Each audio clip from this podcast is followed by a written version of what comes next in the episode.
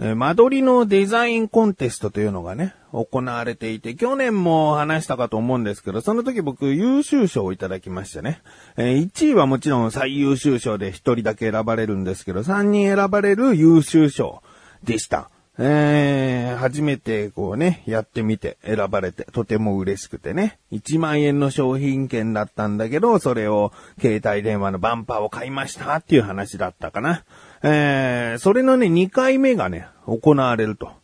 いうことでね、あのー今回は、どういう間取りがいいかなっていうね。前回はね、自分が比較的住んでみたいっていうのをちょっと頭に描きながら書いたんですけどね。そればっかりやってるとネタがないっていうかさ、あの、間取りのその大まかな、えー形は決められてしまっているので、そこから作るってなるとね、もう自分の理想はこうだったっていうのがもう過去に出てるから、今回どうしようかなと思ってね。うーん、いろいろと考えて。で、僕の部屋っていうのは、今引っ越した時にも部屋があるから、結構部屋ごとに、これはもうこの部屋に、これはこの部屋にっていうので、引っ越しは楽に、比較的楽にできたのかなと。うん、もしほら、引っ越した先がさ、部屋の数が違っていたら、多ければ別に荷物をね、分散すればいいけど、もしこう、部屋が少ないとかになった場合、なかなかこう、荷物の整理とかね、はかどらないんじゃないかなと思って。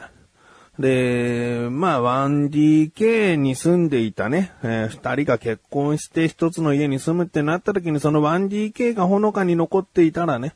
えー住みやすいんじゃないかなと、ひあ引っ越ししやすいんじゃないかなと思って、まあ、そこをベースに、こう、だーっとね、えー、2週間ぐらいかかりましたかね。で、書いて、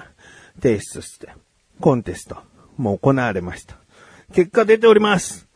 えー、またまた優秀賞でしたね。えー、嬉しいんですけどね、すごく、まあ、賞を取ることは嬉しいんですけど、うん、初めはね、賞を、何か賞を得たいってことでやってみたんだけど、まあ、優秀者一回取ったし、狙いは最優秀賞っていうのがすごいあるからね。えー、でもま、ここで取れなかったことがまた次回、えーおそらく行われると思うので、えーチャレンジしてね、最優秀賞取ったら、まあちょっとね、あの、またこいつ応募してるよとかちょっと思われるのも恥ずかしくなってくるんで、最優秀賞取って、こう、引退、引退っていうほど活躍してるわけじゃないんだけど、あの、出るのを、提出するのをやめようかなと。それまでは、こう、なんとか、続けていきたい。もう時には賞なんか取れない時もあるかもしれない。ね。えーいつか最優秀賞を取るという時のためにね、いろいろとこう、ポストに入ってくる間取りの不動産の、えーチラシをね、見ながら、勉強しながら、頑張っていきたいなと。うん、また今回ね、1万円の商品券だったんですけどね、えーすぐに何か買うっていうことにはなっておりません。もしかしたらじわじわとこう減ってしまうような、えー日常的な使い方になっちゃうかな。それが嫌だからなんか1万円のものをね、ボーンと買って形に残しておきたいっていうのはあるんだけどね。えー何か決まったら、えー後日、この番組でも話していきたいなと思います。ということで、最優秀賞を狙って頑張っていきたいなと思っている自分がお送りします。菊池賞のなだらか向上心。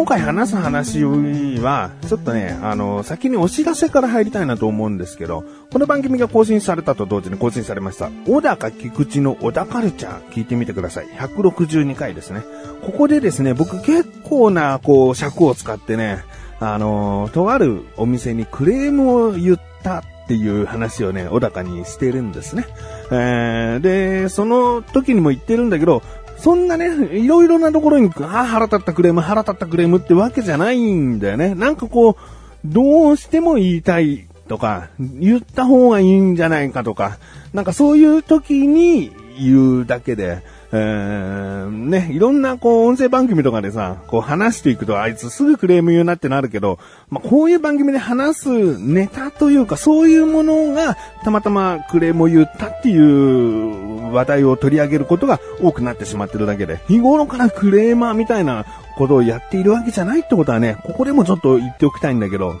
あのまあ、162回の小田カルチャーでも小高に聞いてもらっていて、別のことでね、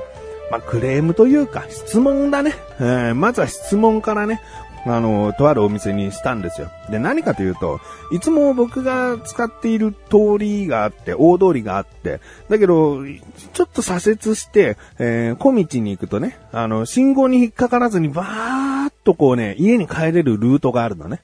で、そこはだいたい家から、まあ歩いて10分ぐらい離れた場所だから、もう近所って言えば近所なんだよね。だから日頃からここの通りまっすぐ行っても帰れるけど、そこを左折してひょいと行けばね、小道だーっと行って、信号に捕まることなく、えー、帰れるルート、まあ地元の人が知ってる、うん、裏道みたいなことですよね。えー、で、僕はよく使っていた道が、とあるお店が大きくドーンとオープンしたせいで、なんかね、左折禁止っていう、こう、看板がね、立ってたのね。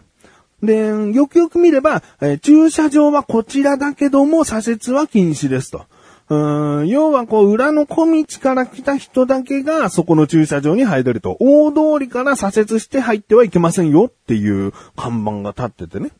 で、別にその店の駐車場はもう少し先に行けば、あの、お店の中に駐車場があるので、左折しなくてもね、全然お店を使いたい人にとったら、不便なく駐車スペースはあるんですけど、うん僕が言いたいのは、そこの駐車場ではなく、駐車場を通り過ぎて小道ひょいっと行く、その道が、先ほど言ってた裏道なので、そこ左折できないってなると、まあまあまあ、大通りで帰れるけどね。うん、なんか自分の領域を脅かされたというかさ、あれ、なん、なんでこんなのに従わなきゃいけないんだって気持ちがあるわけよ。うん、なんかね、勝手に標識を変えられちゃってるわけじゃん。なんか左折禁止の標識をお店が勝手に作って、えー、道路交通法かなんかわかんないけどさ、そんなことしちゃっていいのかなと思って、うん、いいのかなと思ったんで、質問をしたんですよね。クレームじゃないでしょ怒りでもないし、質問をしたくなって。で、電話してですね、そこ左折できないようになっているんですけど、まあ、警察の許可だとかなんかこう、いったものを取ってるんですかって聞いたら、そういうきちんとしたものは取っていないけども、あくまでも駐車場を利用されるお客さんが左折することだけを禁止にしたいと。そのお店が立つときに、近くの町内会か何かが集まって、で、警察からの、うん、まあ、一応要望もあったのかな。その裏道の奥にはさ、小学校とかあるから、あまりこう車が、えー、いっぱい出入りすると危な、危ないから、なるべくこっから車は入れさせないでくれっていう。まあね、周りの住人からの要望、そして警察からの軽い指示があったからこういう風にしているんだっていうことだったね。えー、でも、その、結局、道路のルールが変わったわけじゃないんですよねって聞いたら、あ、そうですね。じゃ左折しても、うん、警察の人がそれを見かけたからって、えー、違反になるってことではないんですよね。あ、そうですね。って言うんですね。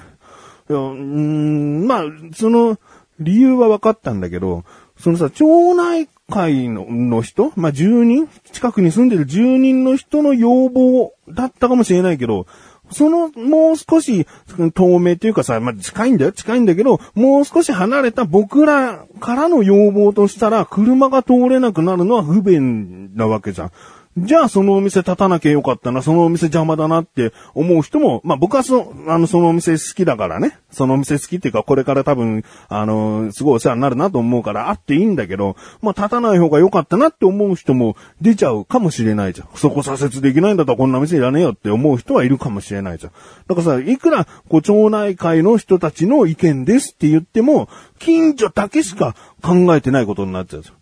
うん、なんかこうね、僕としたら、うん、まあ、左折ねしても違反にはならないけど、そんな看板が立ってると左折しにくいし、僕じゃなくても日頃使ってる人が左折しようと思った時に、え、ここ左折、左折しちゃいけないの？つって、慌てて右にハンドル切って事故を起こすとか、もしかしたらあり得るよね？だから危ないなと思うんだよね。まあ余計なお世話かもしれないけど、危ないなと思って。で、まあそういう話をさ、うん、その電話越しで店長さんと知ってたんだけど、よくよく話を聞くとね、どうやらこれは1月の上旬で、えー、そこの左折禁止はやめるという話らしい、もともと。うん。えー、要は新しくできたお店なので、1ヶ月間は混雑するだろうってことで、そういった、えー、誘導員を立てて、看板を立てて、えー、左折禁止とさせていただいてるけれども、1ヶ月後、まあ、1月、今年の1月上旬には、えー、撤去して、うん、そういった左折禁止を強く強調したようなものはないのでご安心くださいと言われてね。ああ、そうなんだ、と思ってね。うん、それはまあ、あの、とてもね、あ納得というかさ、うーん、ね、1月の上旬まで我慢すればいいことだったんだなっていうね。うん、まあそういったさ、クレーム、クレームじゃないよね。でもね、これは質問というかさ、意見交換というか意見を聞くというかさ、えー、そういったことをしてさ、納得したんだけど。うん、でもさ、なんか、うーん、お店側からしたらうざい人が電話してきたなと思ってんだろうね。自分もさ、逆の立場とかさ、すぐこう考えたりとかしてさ、いや、嫌なことをしたなとか、相手に迷惑かけたんじゃないかな、みたいなさ、なんかそういったいろいろなことを思うよね。うん。まあまあまあ、あのー、ね、皆さんもね、気づいたこととかちょっと、うん、引っかかるなっていうことはね、でも聞いていった方がさ、何かこう、不満が積もっていく前にさ、うん、解決しておいた方がいいんじゃないかな。僕は電話して話を聞いて、えー、すっきりした部分はあったしね。うん、決してさ、うん、怒りを、ふざけんじゃねえの？なんで左折できないようにしてんだっていう意気込みとかじゃないからね。うん。うんか最初はあくまでも冷静にね、えー、話を聞いたということです。うん。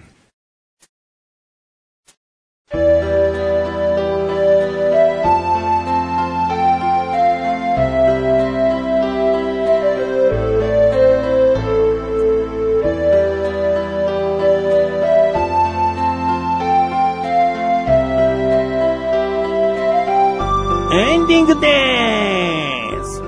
それでですね、あのね、マシュルとね、食事してきたんだけど、とある中華料理のファミレスに行ったんですよ。んで、よくこうね、二人、マシュルと二人だったら行っているお店で、で、僕はもうご飯食べ終わっていたので、大行地っていう好きなデザートを食べてたんだけど、マシュルはお腹ペコペコだっつんで、チャーハンと半ラーメンのセットをね、頼んだのね。で、僕はトイレに行って戻ってきたらもうマシルの食べる半ラーメンとチャーハンが来てて、で、席に着いて早々、ちょっとキクちゃんと、うん、そのチャーハンをね、一口食べてみて食べたら、まあ、べちゃべちゃでね、この、すんごいべちゃべちゃだ、べちゃべちゃだねって、もうすぐわかる。もう、下手な中華料理屋より全然美味しいと評判のチャーハンがこんなべちゃべちゃなことあんのと思って。そんで、だよねつって、マシルが言って、ここお店の人に行った方がいいいいんじゃないかなって、僕は言っちゃいましたね。うーん、なんかさ、これを提供しちゃダメなんじゃないかなと思って。いつもこう、そこのチャーハンはね、パラパラしてるイメージがあったから、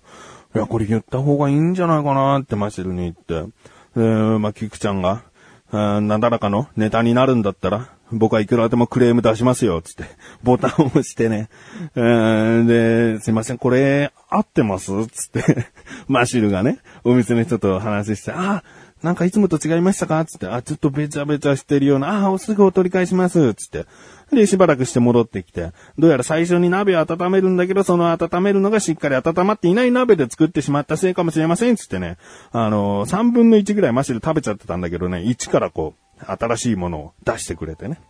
ねいや素晴らしい対応だったじゃないかと。うん、そんな大したネタにはならない話だったけど、うん、まあまあ、よかったな。言ってよかったな。つって。うん。まあそんなことがありましたんでね。えー、あの、変に溜め込むよりね、怒りのゲージでぶつけるよりは、シラフな、落ち着いた状態、まあいいかって思っている状態ぐらいの時に、うん、むしろ言った方が、店員さんもそこまでね、慌てず、えー、そんな取り乱さずにね、対応してくれると思いますので。うん、まあまあ、細かいクレームとか別なんだけどね、難しいけどね、僕もこれは言わなくていいじゃんってすげえ思うこといっぱいあるし。うん、まあ、もし聞いてらっしゃる人の中でもさ、こんなクレームあったんですとかさ、こんなことを思ったんですけど、これはお店の人に言った方が良かったですかねとかね、そういう話すごい好きだな。あったらぜひ教えてください。ということで、お知らせは最初の方にしたので、小田カルチャーぜひ聞いてみてください。なだらか小女子販売すセーブ更新で。それではまた次回お会いいた菊池翔でした。メガネとマリとマリお疲れ様です。